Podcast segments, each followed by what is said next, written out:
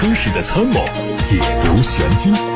做你修车时的军师，维护权益；做你开车时的朋友，分享乐趣。调频九二七，傍晚六点半，董涛说车，只和车友在一起。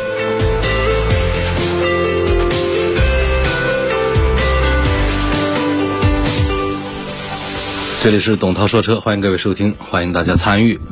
提出选车用车的问题。参与热线是零二七八六八六六六六六，还有董涛说车的微信公众号，可以图文留言。我们先看新闻。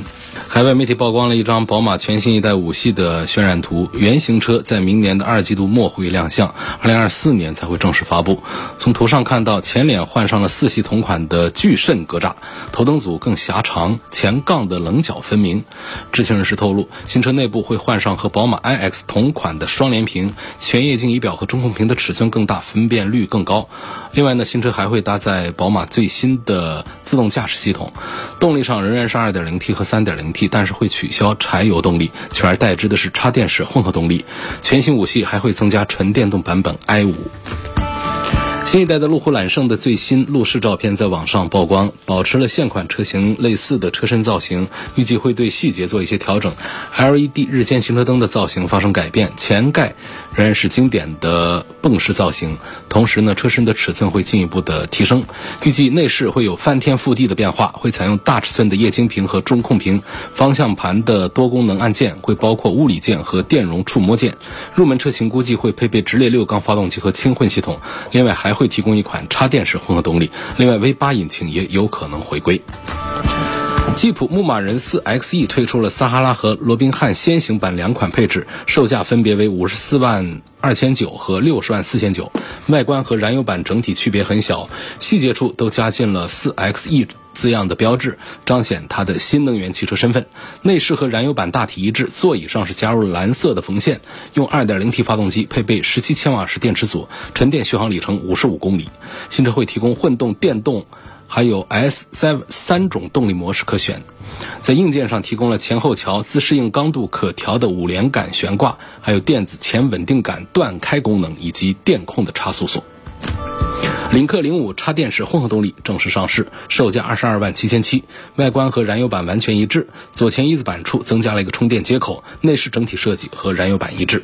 还会提供多款外观选装件供消费者选择，包括和车身不同色的外后视镜、前格栅不同颜色的装饰条、后扩散器的装饰条等。动力用的是一点五 T 三缸机加电动机的组合，NEDC 工况的纯电续航八十一公里。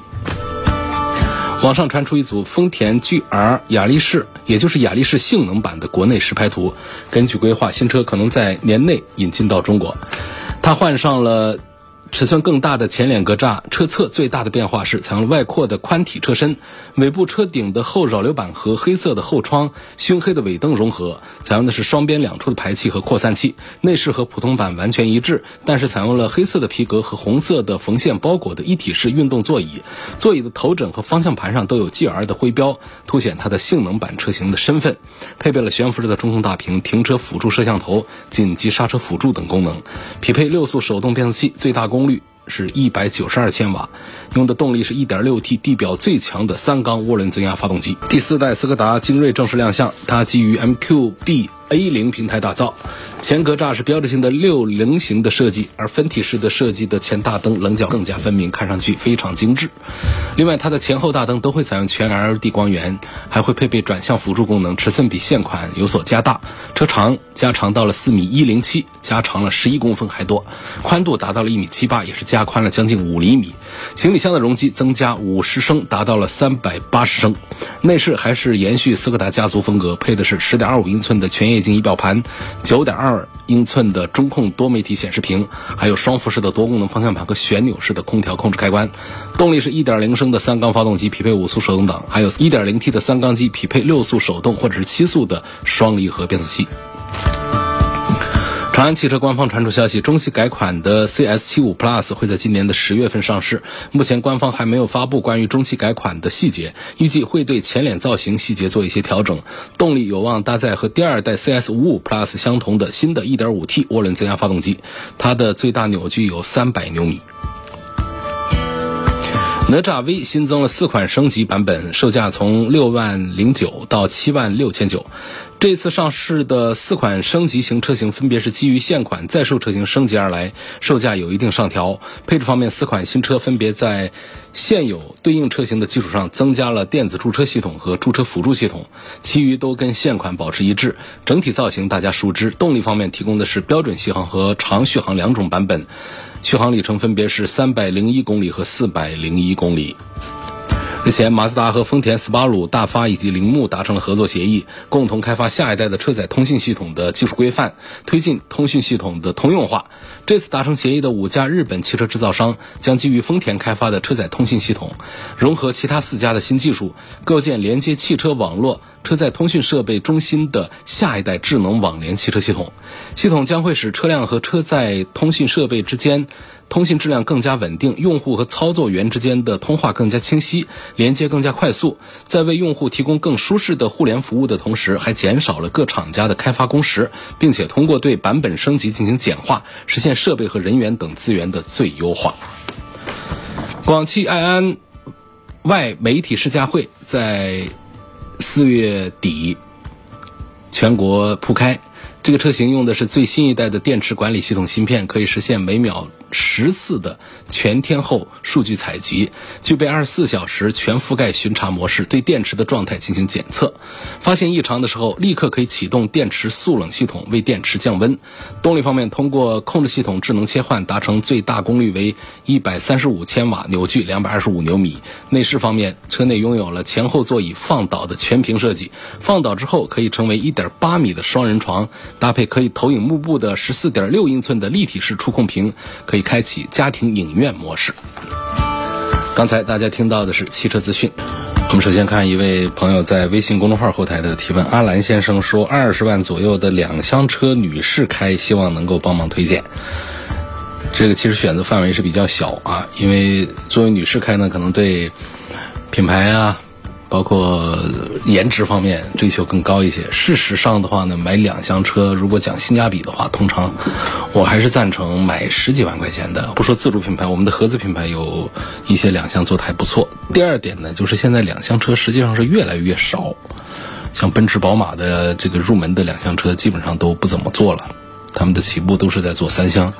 那么实际上，在二十万这个价位呢，我们买到的一些主流的一些 B 级中型的三厢车呢，要选择范围更大一些，更显性价比一些。所以作为女士来开的话呢，如果要花二十万来买一个小巧的一个两厢车的话，可能这个选项啊并不多，又注重颜值又注重品牌的话啊，呃，其他方面如果我们放到一边来说的话，可能有两个车型可以入选这个大名单啊。这个名单其实很小，但是呢，第一个大的框子呢就是这两个，一个是迷你。第二个是奥迪的 A 三，那这两个当中来做推荐的话呢，实际上 A 三这个产品呢，我还是推荐的要少一点，因为它全系用干式的双离合，这是我觉得是一个目前阶段呢我推荐的最慎重的一套动力系统。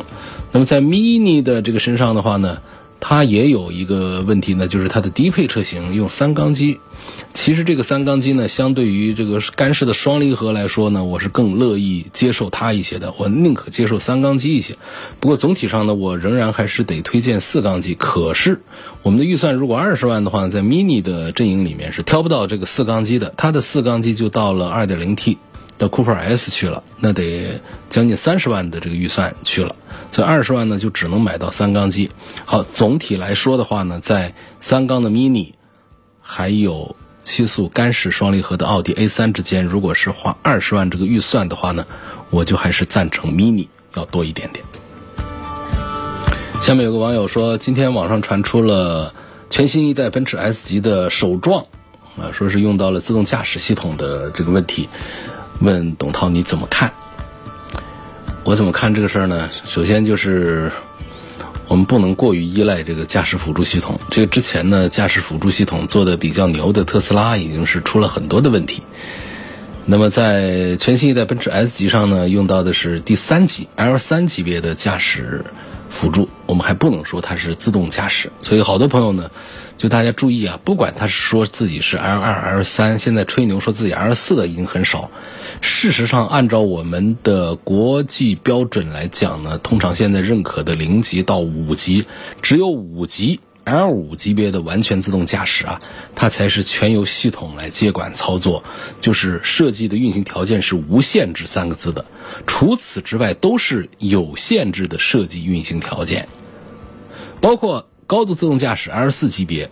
它的纵向、前后、横向、左右的这种，也就是直线的加速和减速、左右的转向、目标和事件的探测以及响应，包括急刹车、避让等等，包括动态驾驶任务的接管等等，它都是由系统来操作。L 四级别的已经到了这个地步，但是它的设计运行条件仍然是有限制的。有限制就意味着我们的人类是不能完全撒手不管的。那么，何况在全新一代奔驰 S 级上用的是 L 三级别的，L 三级别的它不叫完全自动驾驶，不叫高度自动驾驶，它叫有条件自动驾驶。就说它的车辆纵向、横向的运动控制是由系统来做，它的目标事件的探测、响应也是由系统来完成，它的动态驾驶任务的接管也是可以执行的，可以接管用户，由汽车本身成为驾驶员，但是。它是有条件的、有限制的设计运行。我今天关注到了网上的这些帖子啊，反映了车祸现场的照片，同时呢，好像也有对这个司机的一个采访，还是怎么回事儿？那司机呢，反思自己，道路千万条，安全第一条。怎么呢？就是当时的车速不高，他打开了驾驶辅助系统之后，自己困了，引发了事故。所以你是把一个 L 三当 L 五来用了，那当然就容易出事故。这件事情呢，从我目前已知的信息来看呢，我不认为是全新一代奔驰 S 级的驾驶辅助系统失灵啊、失控啊，我不认为跟这有任任何的关系，还是我们的驾驶员困了，完全把车辆的这个驾驶啊交给了辅助系统，这显然是不合适的。而实际上，我们从现场的这个照片来看呢，尽管是出现了这样的和收费站的护栏发生碰撞，导致了这个公共财产的损失，但是呢，车辆的外观损失并不是太大。可能车辆的维修费用不便宜啊，因为涉及到气囊全爆了。从图片上就看到它的前杠掉了，然后一字板掉了，然后前引擎盖没有明显的大面积的需要撤换的这种变形，玻璃也没有破。而且车内的前后排的所有的安全气囊全都爆开了，所以它安全保障也还是有的。因此这件事情我对它的判断就是跟车辆无关，应该还是我们的驾驶员的疏忽大意，并且犯困，导致这个驾驶辅助系统啊超出了它的智能范围。现在看来自八六八六六六六六的话题，孙先生说。本田 CR-V 混动版，我应该买它的哪一款？听说混动版的变速箱有问题，这个是不是真的？我没有听到这样的消息啊。本田 CR-V 呢，实际上它是有普通混动版，还有这个插电式混合动力版本，这今年刚刚上市的这两款。那么在插电式的混合动力版本上呢，用到的 eCVT 的变速箱呢，实际上也是一个比较成熟的技术，并没有用上什么新鲜的东西。实际上，在丰田家族里面的这个 eCVT 变速箱呢，早期的时候卡罗拉车型上出现过一些问题。大面积的，如果说大家发现了这样的信息呢，应该会在节目当中多次的报的。我在节目当中今天是第一次听到有人在问说，本田 CR-V 的混合动力的变速箱是不是有什么问题？我这里没有收到相关的信息啊。下面说，我想买一个二十万左右的轿车，希望对比一下本田雅阁和丰田的凯美瑞。是买他们的燃油版还是买混合动力版本？呃，第一，这两个车型的选择呢，我觉得不相上下。不管是从销量还是口碑各个方面，本田、丰田这都是很值得考虑的。呃，不左不右、不过不失的一个选项。本田的畅销雅阁，呃，丰田的畅销车凯美瑞。至于说买燃油版还是混合动力版本，从目前我对这两个车的认识来讲呢，我还是赞成他们的混合动力要多一点。确实，相对于比较极端的纯电或者说那种其他的一些动力的话呢，这种介于燃油版和纯电版之间的混合动力呢，本田和丰田两家是目前汽车厂家当中做的最好的，也是我们这个过渡阶段是很容易接受并且可以享受到更多的实惠，价格也不贵，而且呢，在续航方面也没有什么焦虑。甚至于说，它在其他的一些驾驶体验方面，它比燃油版本还要更好一些。比方说，像本田的，本田的混合动力，它就比它的燃油版跑得快一些。它一个2.0升的自然吸气配上一个混合动力之后呢，喷上一个电机之后，它比它的高功率的 1.5T 提速还要快上一秒多钟。包括在低速阶段，它通过电动来驱动车辆起步的时候，它的加速的顺滑。它的线性表现也比这个小排量、高功率的、高扭矩的这样的涡轮增压机器表现要更好一些。所以，总之呢，在这一组推荐当中呢，我认为是选雅阁还是凯美瑞，这个是一个没有太多话题的话题，选谁都可以。在燃油版还是混动版之间呢，我都赞成他们的混合动力版本。有网友在。董涛说车的微信公众号后台问：网上说雅阁的 CVT 变速箱不可靠，是不是真的？我刚刚提了一辆雅阁，不存在的，没有听说过本田的 CVT 变速箱有不靠谱的情况啊。很多网友的这一些评论呢，可能是没有上下文的联系的那种片段式的一些信息。比方说，有的人会说。哎，这传进来的雅阁呀，也没有用上在北美特别流行、特别受欢迎的 2.0T 动力加时速的变速箱。拿到中国来的这个变速箱呢，用的是 CVT，所以这个就不好。发动机呢，也做了低排量的一些设计，所以认为呢，这是不厚道等等这样的话，我觉得不认可啊。实际上，在雅阁的这个车型上呢，呃，现有的不管是高功率的 1.5T 呢，还是混合动力的2.0升，在驾驶感受上呢，跟这么一款。不过不失的这个二十万的一个中型的日系轿车来说的话呢，这个匹配是没有什么问题的。它也没有说是我来追求一个性能，没有说像天籁一样的搞一个高功率的二点零 T 等等。我觉得这个是很正常的。所以以在美国卖的这个动力版本的雅阁来说，中国版本的雅阁用的是一点五 T 的配 CVT 的变速箱，说这个变速箱就不好，发动机就不好。我觉得这个话还是。不够客观的，不赞成这个说法。有网友说，我对车完全不了解，想买一辆 SUV，去看了本田的 CRV 混动版的2.0的竞速版，还有 URV 的 1.5T 的两驱智悦版。问这两款车，从保值率和舒适度方面说，谁更值得买？保值率肯定 CRV 的销量更大，它更值得买。但是从舒适度上讲呢，我真心的推荐 URV 了。空间、隔音、沙发各个方面，它都比 CRV 表现要好得多。当然说价格上也贵着几万块钱啊。这个网友看起来是个女士，女士开这个 URV 呢，其实这车是比较显大的啊，将近四米八几的一个车长，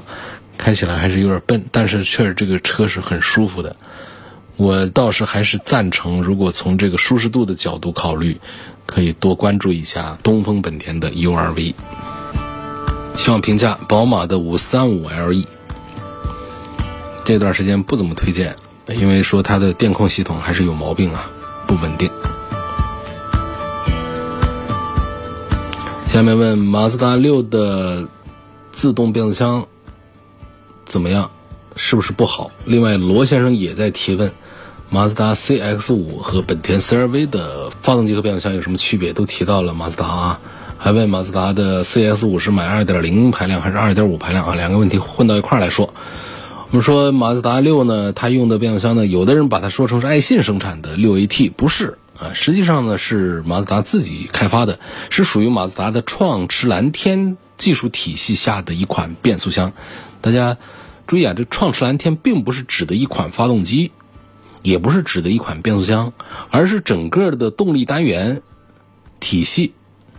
呃，意思是说，这发动机和变速箱的组成的动力单元呢，它既有不错的动力性能呢，又有不错的燃油经济性能，所以它有四个字：创驰。这是说它动力好，蓝天是说它环保，创驰蓝天体系。那么马自达六用的这个六速手自一体变速箱呢，就是创驰蓝天系列的一款变速箱，是他们自己家研发的。马自达家族研发的这个变速箱呢是有自己的一些优势的，比方说它的呃锁闭区间比较大。说这没用啊，意思是说呢，这款变速箱的这个动力传递更加的直接，它的动力损失啊更小，它的燃油经济性和扭矩都得到了更高的提升。是这样的。所以这个变速箱呢，其实技术领域来讲的话还是不错的，它并不是爱信生产的啊，是马自达自家的。实际上，马自达六的这个动力单元呢，我们说它的稳定性啊、经济性都还不错。大家抱怨的马自达的动力，主要还是说马自达全系没有用比较爆裂的、比较狠的动力，用的都是比较温柔的，或者说叫比较慢的这样的一些动力。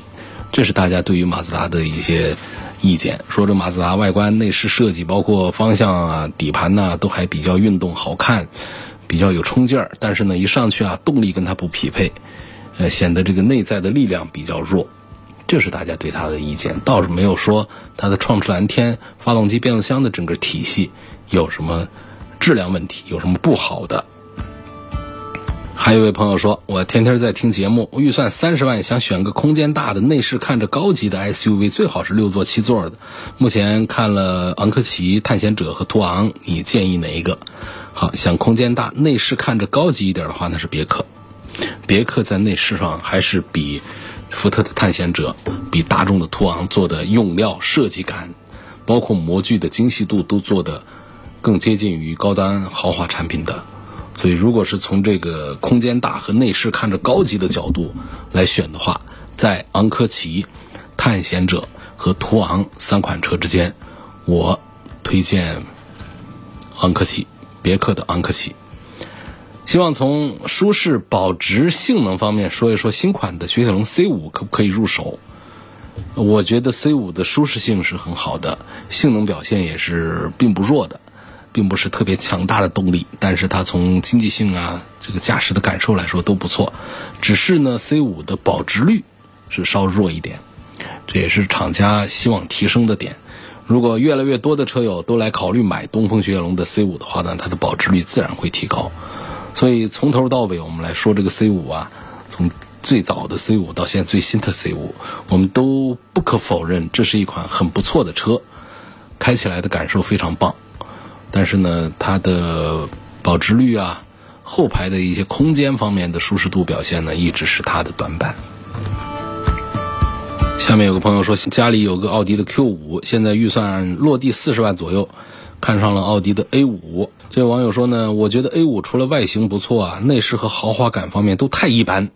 看了 BBA 里面的部分轿车，没有太多中意的，希望能够在 BBA 的轿车当中给点推荐。落地四十万。怎么买，或者说奥迪 A 五值不值得买？看起来好像不太重视动力啊，给女士买一个就是要在内饰豪华感方面要强一点的，呃，注重外观和舒适性这个方面。那这样的话呢，我想啊，从这个维度，如果不考虑到 1.5T 的动力这样一个事儿的话呢，我可能赞成这位朋友。给自己的太太来考虑买一个奔驰，她应该会对外观呐、内饰啊这方面的豪华感受啊、设计感呢各方面会更加满意。因为我们在推荐的时候其实说的比较少，因为比方说这个价位呢，咱们可以买一个进口的奔驰的 C 级，呃，不管是买它的轿跑也好，还是买它的这个旅行版也好，现在优惠的幅度也是特别的大，还是比较划算。你的预算可能都用不完，但是在外观内饰方面就看起来就特别的。有调性一些，但是呢，这个车呢，为什么推荐比较少呢？就还是它的这个 1.5T 的动力，在这个车上呢，还是显得比较弱。因为我们用这个四十万的预算来说的话呢，所以这个车呢，我也是不太做推荐。那为什么奔驰的 E 级不再做推荐呢？就是这辆车就大了，超过了五米长，作为给太太买一个车的话呢，这个其实是不大像的。所以呢，它还剩下的什么呢？就是像 A5 这样的车，确实就是。在圈里的名声还是不错，开起来的感觉还行。但是奥迪一直在这个内饰啊，在设计这个方面呢，是跟这个奔驰、宝马相比呢，是优势不大的，甚至是落后的。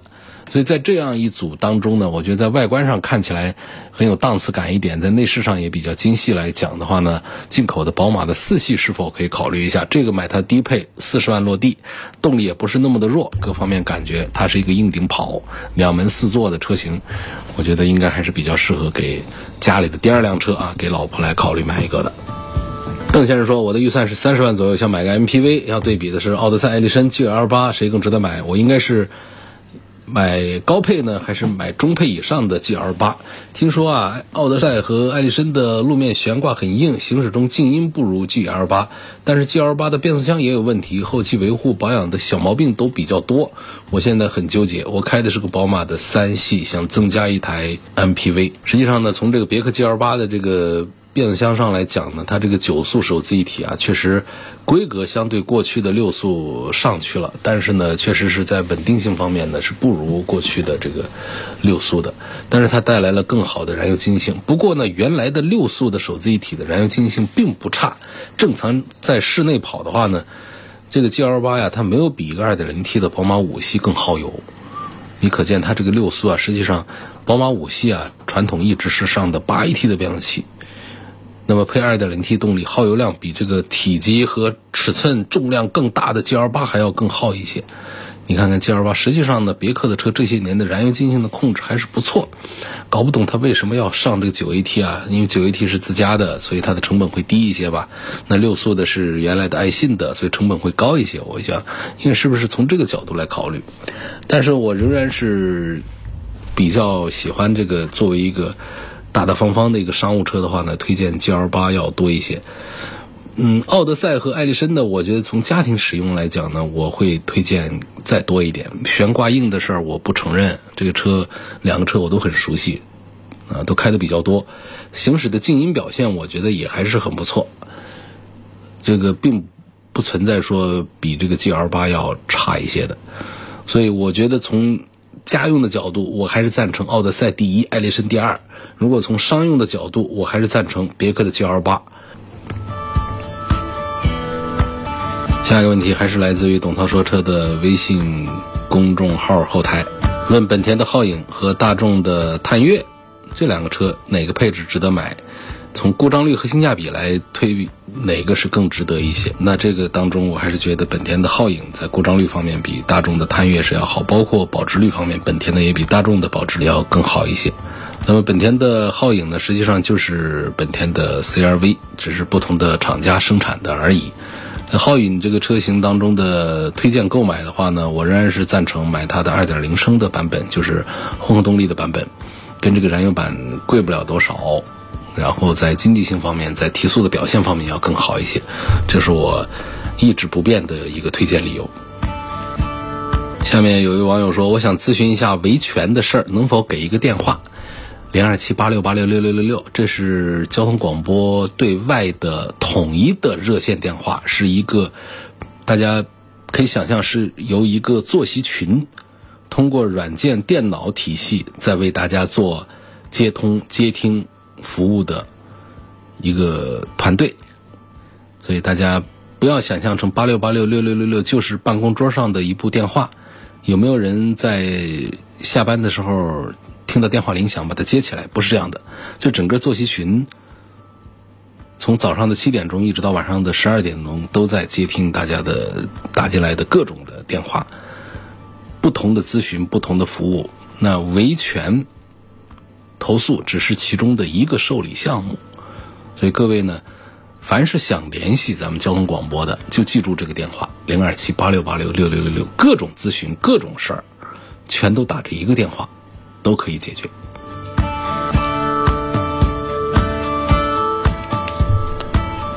下一个问题问别克的昂科旗，我买它的哪一个版本比较好？昂科旗刚才已经提到过这个车，并且还推荐了说它内饰比较豪华。它的这个车型呢，就是动力上都一样的，2.0T 从低到高，呃，然后通过不同的这个一些调教呢，会有低配比高配的动力反而会更好一点的，因为这涉及到了配置不同、车重不同出来的东西。呃，包括上了四驱之后，反而会更慢一点。不过这个产品呢，我觉得在三十万来买一个中大型的 SUV 啊，我还是赞成要买它四驱，买这个两驱还是有遗憾的，并且到了四驱之后呢，价格没贵多少，加了四驱还在这个自动智能的安全体系方面更加的丰富的配置，车道偏离、车道保持，还有主动刹车这些东西全都有，其他的一些舒适配置，电动后备箱啊，啊这个皮座椅呀。呃，中间的八英寸的触控屏、LED 大灯啊，全系列都是比较齐全的。所以呢，我从配置上讲呢，就赞成买他们的四驱的最低配，就是原厂的指导价是三十二万多的，现在优惠完了，应该是在半下地，大约是在三十万左右就行了的。这个昂科旗四驱的最低配，这是我认为比较值得购买的一个版本。东风 T5L 这款车怎么样？我对它缺乏了解，对不起，我说不上来。问吉普的指南者和本田的 XRV，你要对比的是什么？吉普的指南者，我现在根本就不推荐它了，它太爱坏了。买到只是一个吉普的一个情怀，一个 logo，还是觉得在吉普的家族当中，还是牧马人系列是唯一值得考虑的一个东西。